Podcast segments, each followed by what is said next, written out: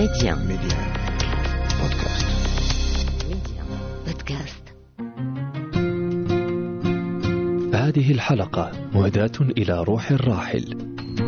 عبد المجيد بن جلون. ولد عبد المجيد بن جلون في الدار البيضاء عام 1919 وتوفي في الرباط عام 1981 هو دبلوماسي وأديب ومفكر وشاعر ويعتبر أحد أعلام الأدب المغربي. للراحل مجموعة من الكتب والمؤلفات من بينها في الطفولة التي تعد أشهر سيرة ذاتية مغربية. في القلب اعتماد سلام. نتذكر اليوم الراحل عبد المجيد بن جلون بحضور كل من الدكتور وائل بن جلون نجل الراحل والأستاذ الجامعي والرئيس السابق لجامعة محمد الخامس. أستاذ وائل أهلا وسهلا بك معنا عبر ميديا. مساء الخير أستاذ أحمد تحية طيبة لك وللمستمعين الأفاضل. مرحبا بك. أرحب أيضا بالدكتورة فاطمة بنطاني أستاذة التعليم العالي بكلية الآداب بالجديدة. أهلا وسهلا بك معنا عبر ميديا. مرحبا أهلا وسهلا مرحبا بكما. أبدأ معك دكتور وائل بن جلون أعتقد بأنه أن تكون ابنا لعلم مثل عبد المجيد بن جلون في حد ذاته مسؤولية كبيرة. آه، مسؤولية كبيرة لأننا يعني استفدنا كثيرا من آه، ما تعلمناه منه آه، عبر السنوات. آه، كان يدعمنا دائما آه، بمبادراتنا في مبادراتنا ويشجعنا. لم يكن يبخل علينا بوقته وبخبرته وبحنانه فكان يعني كان وفر لنا بيئة عائلية فعلا يعني طيبة جدا آه، وتعلمنا منه الكثير. تعلمنا التمييز بين الخطأ والصواب تعلمنا. أن خير الكلام ما قل ودل. يعني تعلمنا منه عدة أمور ولكن أهمها ربما علمنا الاستقامة وقيمة العمل. نعم وقيمة العلم أيضا. ولذلك تماما. آه، آه، تمام.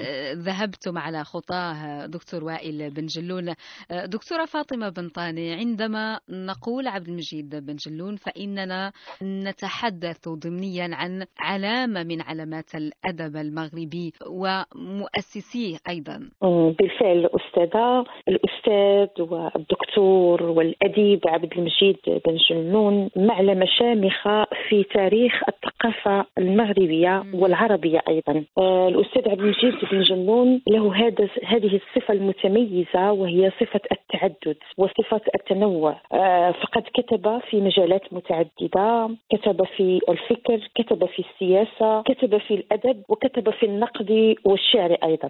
فهذه الخاصية آه، المتعددة آه، هي التي ميزت عبد المجيد بن جلون وأعطته كاريزما خاصة في آه، مجال الفكر آه، ال- العربي بصفة عامة. عندما أقول عبد المجيد بن جلون آه، الكل يعرف عبد المجيد بن جلون من خلال نص إبداعي متميز وهو ما نعت بالسيرة الذاتية في. الطفولة.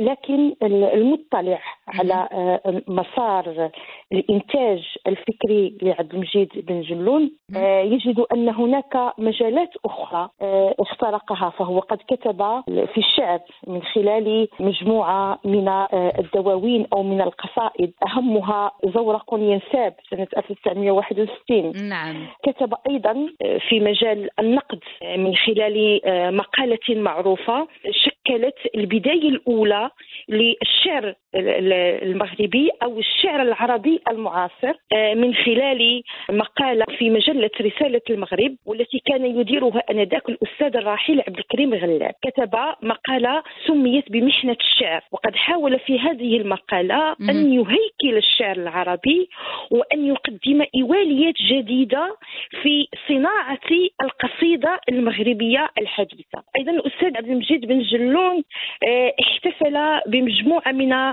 ال- الفلاسفة ومجموعة من الشعراء العالميين وفي مقدمتهم آه، شكسبير. قبل قليل أشرت دكتورة فاطمة إلى عبد الكريم غلاب ولاحقا خلال مسيرته. تولى عبد المجيد بن جلون رئاسة تحرير جريدة العلم قبل أن يلتحق بوزارة الخارجية المغربية ويصبح وزيرا مفوضا ثم آه، سفيرا للمغرب في باكستان. آه، دكتور وائل بن جلون آه، طبعا الوالد رحمة الله عليه عبد المجيد بن جلون ولد في الدار البيضاء ولكن طفولته كانت في بريطانيا أو على الأقل جزء منها قبل أن يعود إلى فاس ويلتحق بالقرويين. نريد أن تتحدث لنا عن هذه المرحلة من حياته. وكان فعلا بالفعل كان ذهب إلى مانشستر مع والده. والده كان الوالد ديالو كان يعمل في مجال التجارة فذهب معه إلى هناك هناك تعرض لثقافات عدة يعني الإنجليزية نعم ولكن كانت مدينة مانشستر تعج بجنسيات مختلفة آنذاك بسبب التجارة. يعني فتحت ربما الأفق بالنسبة له وبعد ذلك عاد إلى إلى فاس آه، وإلى جامعة القرويين. وفي جامعة القرويين من ثم ذهب إلى القاهرة. فيعني من سمات آه، عبد المجيد بن جلون من آه، يعني في في حياته أنه عاش خارج المغرب مدة طويلة جدا. آه، مانشستر ثم القاهرة 18 سنة قبل أن يعود إلى المغرب. هذا لم ينقص من حسه الوطني. كان في الخارج خصوصا أيام القاهرة كان في الخارج ولكن قلبه ينبض في المغرب. صحيح. كان نضال مستمر كتابات مستمرة و تحمل كذلك آه، الأمانة العامة لمكتب المغرب العربي في القاهرة. في القاهرة صحيح. والذي والذي ضم الإخوة الجزائريين والتونسيين مع آه، المناظرين المغاربة آه، طبعا. استطاع أن يخلق مع زملائه جو نضالي حماسي لصالح القضية المغربية. وساهم في مؤتمر بندون كذلك لا ننسى ذلك بباسبور باكستاني كانت المشاكل معروفة يعني حياته كلها كانت مبنية على مصالح المغرب مصلحة المغرب استقلال المغرب وتخلص المغرب من المستعمر الغاشم نعم كان وطنيا حتى النخاع حتى عندما كان بعيدا جغرافيا فإن جسده كان خارج المغرب لكن روحه كانت داخل المغرب دكتور وائل. آه، ينضم إلينا أيضا الدكتور محمد الدرويش رئيس مؤسسة فكر للتنمية والثقافة والعلوم. دكتور محمد أهلا وسهلا بك. مرحبا الأخت اعتماد وتحية لأستاذ وائل الصديق العزيز والأستاذة فاطمة بنطاني ولك اعتماد ولكل المستمعات والمستمعين. شكرا لك. طبعا عبد المجيد بن جلون دكتور محمد اسم لا بد من أن نحتفي به باعتباره أحد مؤسسي الأدب المغربي. أنتم في مؤسسة فكر احتفلتم به واحتفيتم بسيرته. كما أنك ترين هذا اللقاء بعنوان في القلب فنحن أطلنا أول لقاء حول المرحوم عبد المجيد مجلول ضمن سلسلة أعلام في الذاكرة والتي قررنا في مؤسسة فكر للتنمية والثقافة والعلوم بشراكة مع قطاع الثقافة وكلية الآداب والعلوم الإنسانية بالرباط أن نؤسس لعرف أخلاقي تجاه أساتذتنا ومناضلينا والذين أبلوا البلاء الحسن في تاريخ المغرب والذين بصموا حياة الأجيال الأربعة أو الخمسة بعد الاستقلال. نذكر جميعا أن عبد المجيد بن بصم مسار كل تلميذ وكل طالب إذ كبرنا جميعا آه، ونحن نتناول في مادة دراسة مؤلفات كتابه في الطفولة. واحتفالنا آه، هو بداية لاحتفالات أخرى بأعلام ظلت وتظل في ذاكرة المغرب الحديث. نعم. عبد المجيد بن جلول آه، ليس رجلا عادي ولا أديبا عاديا ولا مفكرا عاديا بل إنه رجل استطاع بقدراته التفكيرية وكتابية.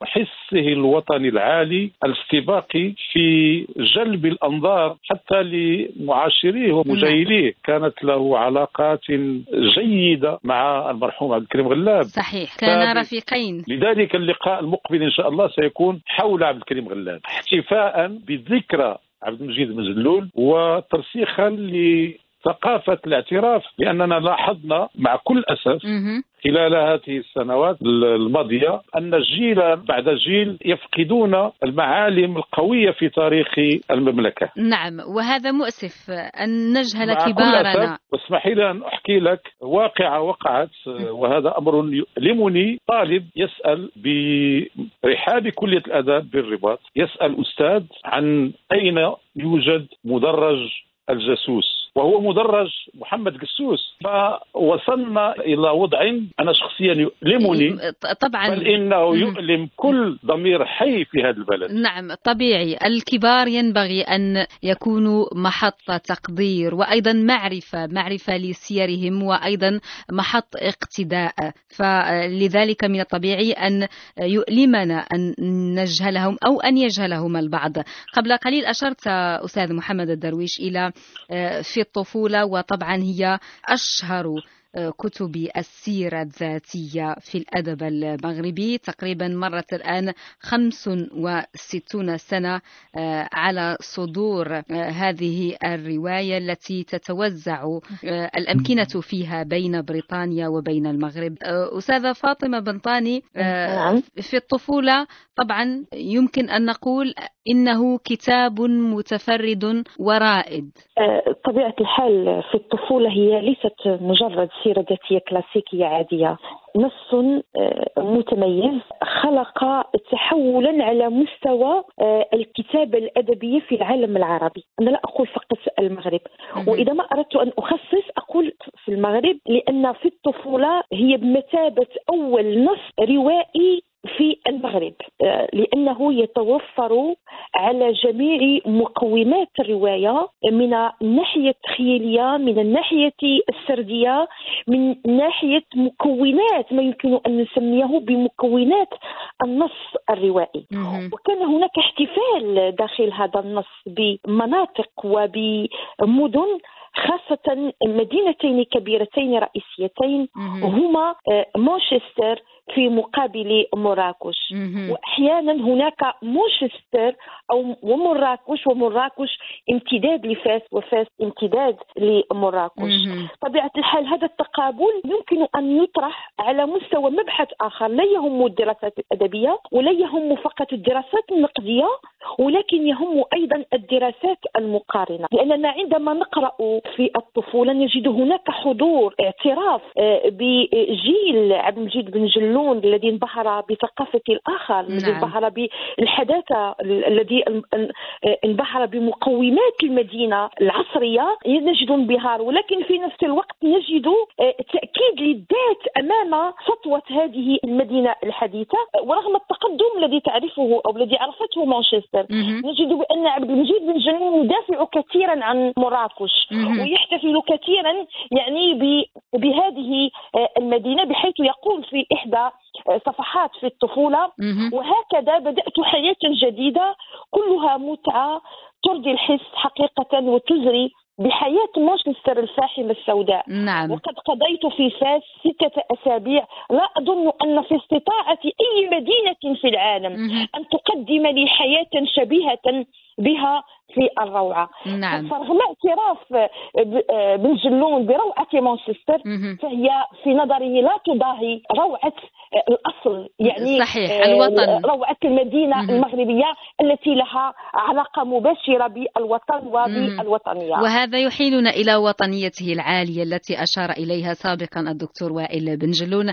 آه، دكتور وائل بالإضافة إلى في الطفولة وغيرها من مؤلفات الوالد التي كانت طبعا بمثابة أبناء له كان له وائل وكان له صفوان. عندما بدأتما أيضا أنتما في طفولتكما تكتشفان الوالد ومن يكون. كيف كان هذا الاكتشاف وما الذي كان حريصا على تلقينكما إياه؟ وفي الواقع بالرغم من انشغالاتي الكثيرة لأن كان يكتب باستمرار وكان يجتمع بالمناضلين المغاربيين الآخرين في القاهرة مثلا.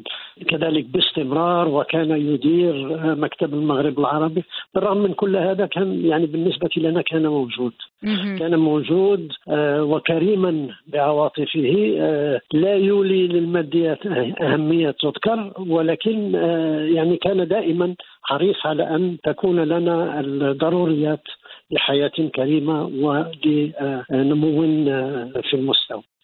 ما أردت أن أضيفه تضيفه ربما نعم. هو آه، كتاب وادي الدماء مهم. كتاب وادي الدماء الذي يذهب بعض الأحيان آه، ضحية في الطفولة هو التعبير. قصصية طبعا دكتور وائل فيعني كتاب وادي الدماء وكت- وكتاب في الطفولة كنا يعني كان يقرأ لنا منهم منهما فقر- فقرات مهم. قبل النوم لتنمية حسنا الوطني. في الغربة. كتاب في الطفولة يفهمه الصغير بشكل ويفهمه الكبير بشكل. مهم. حيث أن كتاب في الطفولة أتذكره عندما سمعته يعني كطفل. كان كان بالنسبة لي كتاب للحكايات والخرافات وال يعني وصخب وتعامل آه، ومغامرات آه، يعني كانت تثير في آه، الفضول وحب المعرفة. وادي الدماء كذلك كان له يعني في بعض قصصه أهمية كبرى حيث كان أول كتاب ربما يتخلى عن الرومانسية التي كانت تطبع ال- ال- الرواية القصيرة العربية مهم. ويظهر الالتزام كان. الأدب الملتزم كان أول كتاب ربما في العالم العربي نعم على آه، حسب البعض. الذي آه، آه، يتسم بال- آه، ب- بالكتابة الملتزمة بالأدب الملتزم وكانت قصص متكاملة كذلك عن النضال ضد الاستعمار والكفاح للمواطن آه، أكاد أقول البسيط. ولكن المواطن الحقيقي المواطن الحق في المغرب العميق نعم ف يعني هذا كتاب كذلك بالنسبة لي كان مهم تعلمنا لا صفوان ولا أنا من كتابته الكثير. ولكن تعلمنا منه كذلك قضية احترام الغير واحترام الرأي الآخر آه، حتى لو اختلفنا معه وهذا طبعا آداب النقاش هذا هو صحيح. النقاش آه،. وكانت من المكتسبات. الكبيرة التي استفدنا منها نعم الاختلاف في الرأي لا يفسد للود قضية بطبيعة تماماً، الحال تماماً. آه، دكتور محمد الدرويش قبل قليل آه، لمت ربما هذا الجيل لأنه لا يعرف آه، كبار هذا الوطن ومعك حق في هذا اللوم لكن عندما نذهب إلى مكتب اليوم ونسأل عن في الطفولة عن وادي الدماء عن براعم عن جولات في مغرب أمس ولا نجدها من نلوم. في هذه الحالة؟ وفي الحقيقة أنا أنا لم ألوم الجيل بل اللوم كل اللوم على من تحمل مسؤولية تدبير قطاعات منظومة التربية والتكوين من مستوياتها المتعددة. اللوم كل اللوم على من أغفل وهو مسؤول كل الأسس بناء الشخصية المغربية. ومداخل هذا البناء لن يكون إلا التربية والتكوين والثقافة. طيب بالنسبة للكتب وعدم وجودها في المكتبات؟ الكتب أنا أنا أذكر بأن من ضمن التوصيات التي صدرت في نهاية الندوة ندوة عبد المجيد مجلول كانت أن نطلب من السيد وزير الثقافة إصدار الأعمال الكامله لعبد المجيد مجلول أنا ملتزم من موقع رئيس مؤسسة فكر للتنميه والثقافه والعلوم بمعية الدكتور الصديق العزيز وائل مجلول ابن المرحوم عبد المجيد مجلول. إلى طلب موعد مع السيد الوزير لنقترح عليه ونطلب منه ان تتبنى آه، وزارة الشباب والثقافة والتواصل قطاع الثقافة. أن يتبنوا هذا المشروع كبير والوطني خصوصا إذا علمنا أن هناك مغالطات كثيرة توجد عبر الإنترنت وهناك آه، حتى الصور تجد آه، كتاب في الطفولة وصورة إما طاهر مجلول أو. عبد المجيد مجلول الشاعر الذي يعيش بيننا اليوم إلى آخره لذلك من ضمن التوصيات ونحن سنلتزم قدر الإمكان بايصالها السيد الوزير. أن نطلب منه أن نعمل على تنقية المواقع وإصدار مهم. صحيح من حياته الفكرية و نعم سنتابع هذا الالتزام من طرفكم أستاذ محمد هو- ومن طرف الدكتور وائل. طبعا دكتور وهذا- وائل معنا. وهذا خير. وهذا أمر سيكثف مسؤوليتنا. نعم طبعا هي مسؤولية كبيرة بدون شك.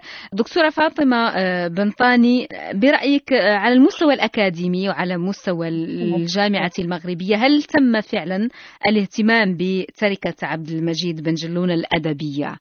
تحليلا ودرسا وحتى موضوعا لأطروحات وما إلى ذلك. آه، ربما على المستوى الأكاديمي لا أعتقد أن هناك آه، آه، اهتمام على مستوى الرسائل أو الأ- الأطاريح. حتى إن جاء آه، ذكر الأستاذ عبد المجيد بن جلون فهو آه، يدخل في إطار مبحث كبير وهو آه، النهضة الأدبية المغربية أو النقد المغربي في بدايته أو الشعر المغربي في بدايته أو السيرة الذاتية في بدايتها. هناك الأستاذ أحمد اليابوري الذي درس في كلية الآداب بالرباط وبالضبط درس ال- القصة القصيرة والسرد الحديث والرواية. كان يتحدث كثيرا عن في الطفولة آه، باعتبارها من النصوص الروائية الرائدة. وهناك ربما تدريس آه، آه، في إطار مبحث أو وحدة ربما سلك ثانوي. هناك تدريس يعني اللي في الطفولة ما قبل الجامعة. مناسبة أنا أشكر جزيل الشكر مؤسسة فكر التي يرأسها الأستاذ محمد درويش على هذه الالتفاتة لأنه قد بدأ سلسلة احتفالات. بهذه الرموز في ثقافتنا ال- ال- المغربية ويعتبر الأستاذ عبد المجيد بن جلون آه، هو آه، نقطة الانطلاق نقطة الانطلاق لماذا؟ قلما نتحدث عن كتاب مهم كتبه الأستاذ عبد المجيد بن جلون سنة 1957 وهو كتاب مارس استقلالك مم. آه، هذا الكتاب قد. طرح فيه مجموعة من القضايا التي تمتاز براهنيتها وما زالت مطروحة في النقاش لا مهم. على الساحة الفكرية ولا على الساحة السياسية ولا نعم. على الساحة الثقافية بصفة عامة مهم. وهو عنوان آه. جميل أيضا أستاذة فاطمة مارس استقلالك آه، فعلا بطبيعة الحال لأن في هذا الكتاب. حاول الأستاذ عبد بن جلون أن يرسم مهم. للنهضة آه، العربية وللنهضة آه، المغربية بشكل خاص نعم عن طريق عن طريق ترميم. آه، الجسم المغربي الجريح ما بعد آه، ال- ال- ال- الاستعمار نعم. وكان من بين القضايا الكبرى. التي دافع عنها الأستاذ عبد المجيد بن جل- جلون وما زالت مطروحة لوقتنا هذا نعم وهو العلاقة بين مفهوم الحداثة ومفهوم التحديث فهو يقول بأن التقدم لا يكون فقط عن طريق الطرق وعن. طريق المسارات وعن طريق تأسيس الموانئ وعن طريق السكك الحديدية وعن طريق وإنما أيضا التقدم والحداثة مرهونين ببناء المدارس برفع آه، عدد المتمدرسين الإقبال على الكتاب. وقراءة الكتاب والاهتمام بالشعر والاهتمام بالفكر نعم ولكن عبد المجيد بن جلون هو صاحب مشروع فكري رائد. وشامل أيضا دكتورة فاطمة. آه، دكتور وائل بن جلون آه، اليوم ما هي رسالتك للوالد؟ لو طلبت منك أن توجه كلمة إلى روحه. وفي الواقع على مستويين. المستوى الأول طبعا يهم اهتماماته الأولى اللي هي الوطن. اليوم ومقارنة مع العديد من البلدان يمكن مقارنة المغرب بها. نحمد الله على كون هذا البلد الأمين. وصل إلى مستويات عليا من آه، التنمية ومن آه، البنى التحتية ومن آه، بناء مشاريع بناء المستقبل. أظن هذا يعطيه ربما أمل كبير بالنسبة لمستقبل لمستقبل المغرب ومستقبل ال- المغاربة. فاذا كفاحه كان في الاتجاه الصحيح وأتى آه، مع بطبيعه الحال كفاح الجميع فهنا آه، نجد بأن الم- المغرب آه، وصل إلى مستويات عليا من التنمية المجتمعية.